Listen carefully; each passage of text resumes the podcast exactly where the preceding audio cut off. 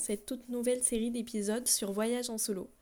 Donc comme vous le savez, si vous avez écouté les épisodes qui suivent et volontariat en année de césure, je suis actuellement en Islande euh, pour six mois en tant que volontaire dans un organisme de protection de l'environnement. Euh, donc c'est une première expérience pour moi et il me semblait important de la partager euh, dans ce podcast afin que vous, que vous, auditeurs, vous puissiez entendre et imaginer surtout comment peut se vivre ce type d'expérience. Donc du coup, dans cet épisode, je vais parler de mon choix pour l'Islande, je vais parler de mes ressentis quand je suis arrivée en Islande, je vais parler de comment s'est passée ma quarantaine et aussi de ce que je retiens en particulier du pays. Parce qu'après ces deux mois, j'ai forcément des choses que, je retiens. Et donc je voulais faire un peu le parallèle entre ce que je, que je, ce que je pense de l'Islande aujourd'hui et peut-être ce que je penserai d'elle dans six mois. Enfin, maintenant dans quatre mois. Et puis le prochain parlera euh, davantage de la manière dont s'organisent mes journées ici, dont s'organise ma vie, ce que je fais au quotidien et, euh, et qu'est-ce que j'ai fait jusqu'ici aussi. Donc je vous souhaite une bonne écoute en espérant que l'épisode va vous plaire.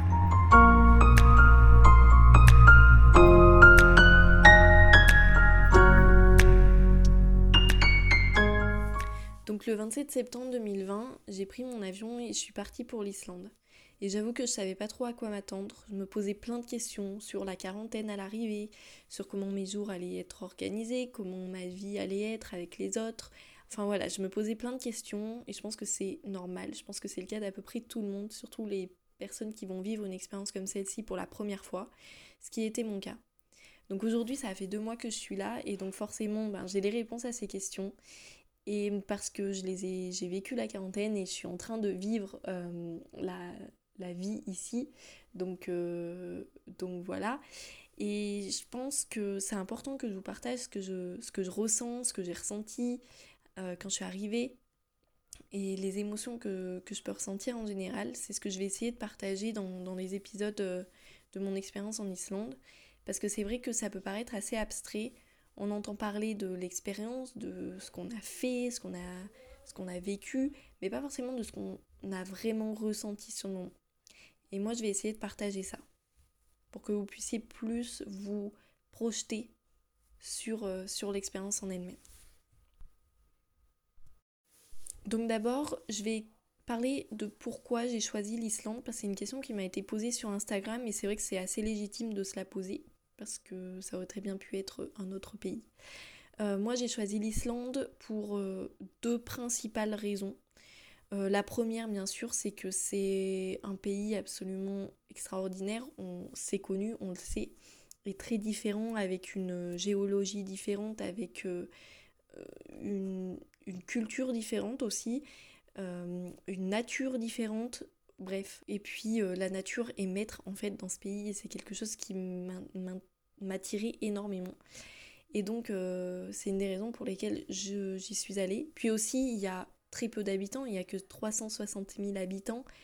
Quand vous savez qu'on est 60 millions en France, c'est assez énorme en fait la différence et, et c'est dingue et du coup je voulais vraiment vivre vivre une expérience là-bas pour voir, euh, ben, pour voir comment est la vie euh, avec si peu d'habitants, avec un climat aussi différent, aussi changeant, avec une nature euh, aussi grandiose et à la fois imprévisible. Donc, donc je regrette absolument pas d'être ici. Et puis la deuxième raison, c'est aussi, ben, on est en pleine pandémie et c'est vrai que j'avais pas envie que mon expérience soit gâchée par, un, ben, par la pandémie en fait. Donc par exemple, il y a certaines certains domaines dans lesquels euh, c'est un peu compliqué de faire un volontariat, de travailler de manière générale, par exemple l'événementiel, etc. C'est vrai que si j'avais fait un volontariat dans ce domaine-là, il aurait forcément été beaucoup, beaucoup, beaucoup moins intéressant et moins fun que en période normale sans, sans le coronavirus. Donc du coup, moi, euh, à la base, je voulais de toute manière un projet dans l'environnement et ça tombait très bien parce que euh, ben, pour cueillir des légumes, pour planter des arbres et nettoyer des plages, ben il n'y a pas trop de rapport avec l'humain, c'est le rapport avec la nature. Et, euh, du coup, ben, le coronavirus ne devrait pas poser trop de problèmes, à part bien sûr s'il y a un confinement euh, dans le pays. Et justement, en Islande, il y a très, très peu de cas. Il n'y en a pas beaucoup. Quand je suis arrivée, il y en avait un peu plus. Il y en avait une centaine. Maintenant, il y en en a même pas 10 par jour. Donc ce qui fait qu'il n'y a pas de confinement et ce qui fait qu'on n'est pas coincé et on peut faire euh, plein de choses sympas avec la nature et, euh, même euh, visiter l'île sans, sans, sans, trop de problèmes quoi. Donc quand je suis arrivée en Islande, donc j'étais encore dans l'avion que j'étais vraiment émue. J'étais hyper émue d'arriver, je voyais l'île d'en haut, j'arrivais j'avais pas j'avais vraiment du mal à croire que j'étais partie seule euh, dans, dans, ce pays-là qui, est euh, qui est si différent. Et je le voyais de mes propres yeux, j'étais dans cet avion et je voyais la terre islandaise d'en haut et j'étais en, en mode non, c'est un rêve, vraiment. Du coup, j'étais hyper émue. Donc quand je suis arrivée, voilà, euh, j'étais aussi stressée de rencontrer la personne qui venait me chercher à, à l'aéroport. Euh, qui fait partie de l'organisation. Je me disais, est-ce que je vais pouvoir le comprendre? Est-ce que, voilà, est-ce que je vais comprendre où il m'emmène? Comment ça se passe? Enfin voilà, je me posais pas mal de questions. Mais, euh, mais ça s'est bien passé, bien sûr. Donc en fait, pour euh, le côté un peu plus pratique, pour vous expliquer comment ça s'est passé, je suis arrivée, j'ai passé le test Covid qui est, qui est payant. Qui, il est à peu près à 68 euros. je viens d'apprendre que le test n'est plus payant à partir du 1er décembre 2020. Donc c'est plutôt une bonne nouvelle. Donc euh, quand vous arrivez, en fait, vous êtes directement dirigé vers la partie où euh, vous devez passer le, test. Euh, vous devez le payer soit par internet, soit avec une borne qu'il y a directement à l'aéroport. Vous passez le test, vous avez un petit livret qui vous explique tout, comment la quarantaine se passe, etc. En français également. Et euh, vous allez chercher votre valise et puis vous pouvez sortir de l'aéroport. Donc c'est là que euh, la personne qui venait me chercher, Biarki, euh, m'a rejoint. donc il m'a conduit à, au lieu de ma quarantaine qui était le 201 Hotel qui se trouvait à Kopavogur, une petite euh, ville industrielle, je dirais, à côté de Reykjavik, la capitale. Il m'a, conduite là-bas.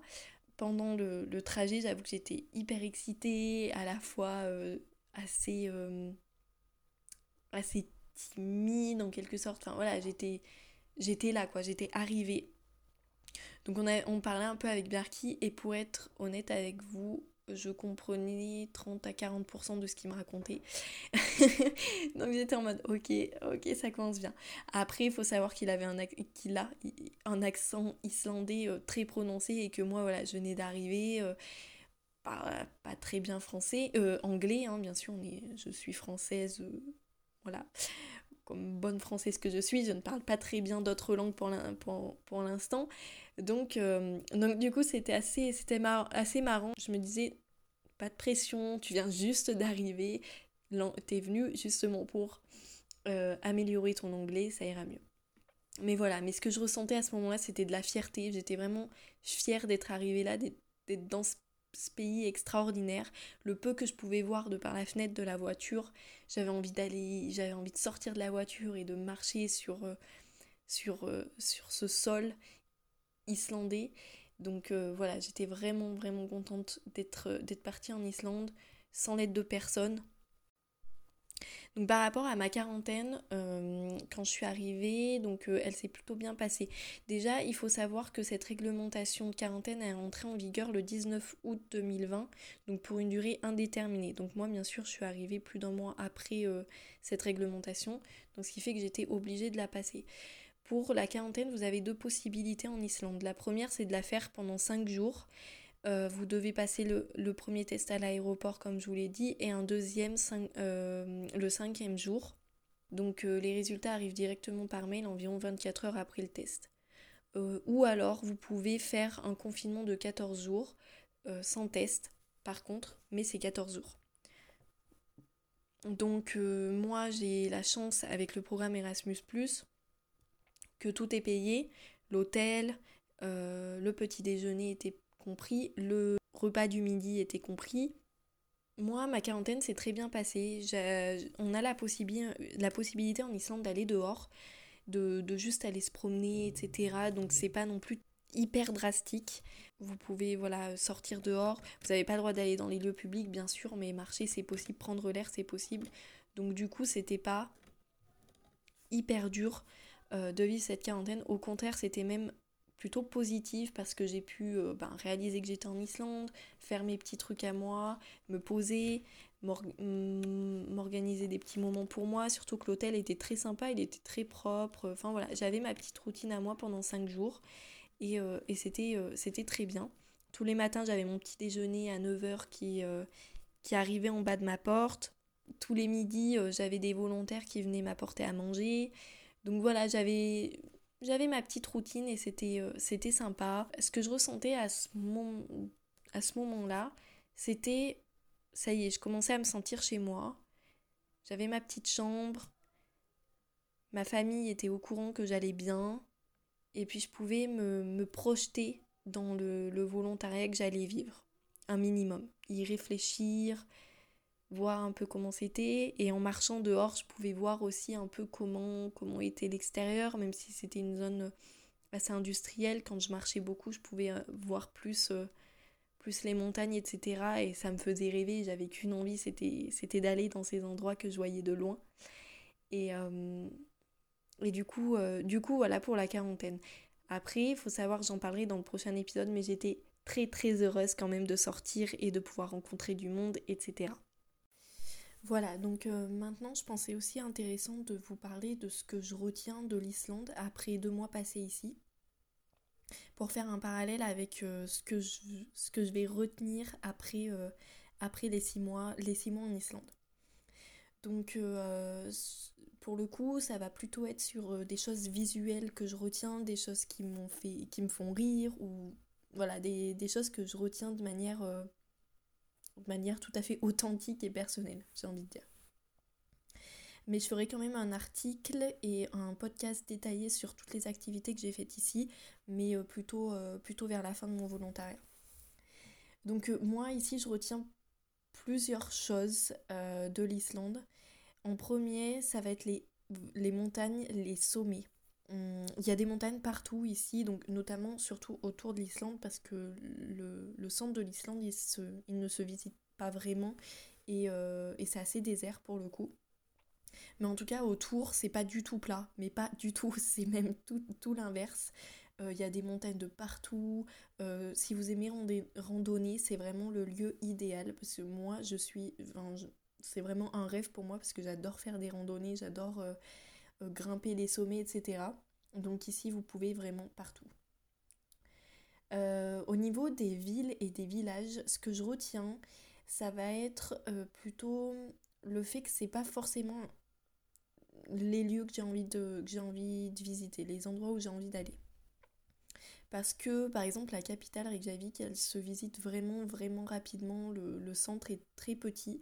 On peut trouver des endroits sympas, euh, comme des cafés, des restaurants, etc. bien sûr.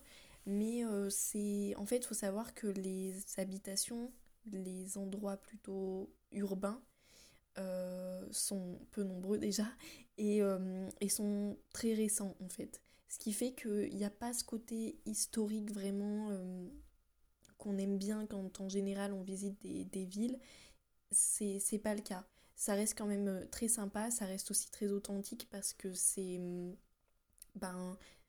C'est pas du tout la même, euh, la même architecture que chez nous, donc ça change beaucoup. Donc euh, c'est ça qui est sympa. Après, voilà, ce que je retiens, c'est que c'est pas les lieux qui m'attirent qui en Islande, pas du tout. Ensuite, je retiens bien sûr les aurores boréales, j'en ai vu que trois jusqu'ici, mais c'est absolument extraordinaire. Et puis ce que je retiens surtout des aurores boréales, c'est pas le ciel vert, étonnamment. Moi, ce que je retiens, c'est le fait que ce, que ce voile vert, en fait, soit en mouvement constant. On le voit bouger et c'est extraordinaire. enfin, moi, c'est vraiment ça qui me, qui me, qui me marque et qui, euh, qui m'a surprise, en fait. Bien sûr, les cascades, moi qui suis une fan de cascades, je, pareil, je suis vraiment dans, sur ma terre promise parce qu'il y a des cascades partout. Et elles sont magnifiques, elles sont immenses. On peut aller euh, derrière certaines, on peut. Enfin, Voilà, c'est extraordinaire. Ça, pour moi, ça dégage une certaine paix, un, ouais, un certain sentiment de paix et d'apaisement. Euh, ces cascades, j'adore ça, c'est extraordinaire. Ensuite, je retiens aussi le fait qu'en Islande, eh ben, la, la, culture viking est encore assez présente. Euh, alors, je vais vous dire dans quel sens en fait. Euh, c'est assez drôle parce que je pensais pas que les hommes, par exemple, avaient un, physique aussi différent, je dirais, de, de ceux de, de vers chez nous, par exemple, de, de France, par exemple, euh, ils sont plus en général, hein, vraiment je fais une généralité bien sûr, mais euh, j'en vois beaucoup des hommes qui sont plutôt grands et gros euh, et qui ont la barbe et les cheveux longs comme les vikings quoi. Et du coup, du coup je trouve ça génial parce que, bah parce que même aujourd'hui, il y a encore sur les gens cette, ce côté viking, quoi, et je trouve ça génial. Euh, puis aussi, les gens voilà, vont, sont capables d'aller dans l'eau glacée, parce qu'ils vont beaucoup dans les piscines ici, et j'ai eu la chance aller, dans les piscines extérieures, et euh, il y a toujours moyen d'aller euh, dans l'eau vraiment glacée. Et ils y vont absolument d'une manière très calme et très normale, ils mettent leur gamin dedans. Voilà, c'est le genre de choses qui me font rire, mais qui me marquent et, et que je retiens. Et euh, aussi, la culture viking est présente aussi dans, le, dans les villes, notamment à Reykjavik, où on voit pas mal euh, marqué viking sur les, sur les bars. Y a, en fait, il y a une marque viking. Et euh, on, voit pas, on voit pas mal ça, en fait. Ils, jouent pas mal là-dessus. Et, et, du coup, voilà, c'est un truc que je retiens. Puis bien sûr, tout ce qui est canyon, source d'eau chaude, la, les laves volcaniques, enfin, toutes ces choses-là, bien sûr que je les retiens. Mais, mais voilà, en tout cas, la chose qui me, dont je vais vraiment me souvenir de l'Islande, c'est que c'est un pays vivant. C'est qu'en fait, c'est pas vivant dans le sens où la terre est fertile, où il y a beaucoup d'animaux, pas du tout. C'est pas, c'est l'inverse, mais c'est vivant, c'est un pays vivant dans le sens où, euh, dans le sens du climat qui est très changeant, etc. Dans le sens où les choses qu'on peut voir, qu'on peut visualiser, viennent vraiment de la Terre. Euh, par exemple les volcans qui sont encore en activité, euh, le vent qui est très fort. En fait, on la voit bouger, on la voit respirer. Elle est en... L'île est en constant mouvement, j'ai envie de dire. C'est très abstrait. C'est très abstrait, dit comme ça.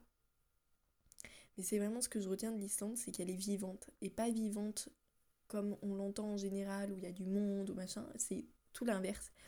Mais vivante à sa façon à elle. Voilà. Donc j'espère que cet épisode vous aura plu. Euh, si vous voulez euh, avoir plus d'informations, euh, avoir les, les, choses dont je parle visuellement, vous avez un lien dans la description de mon article qui reprend tout ce que j'ai dit.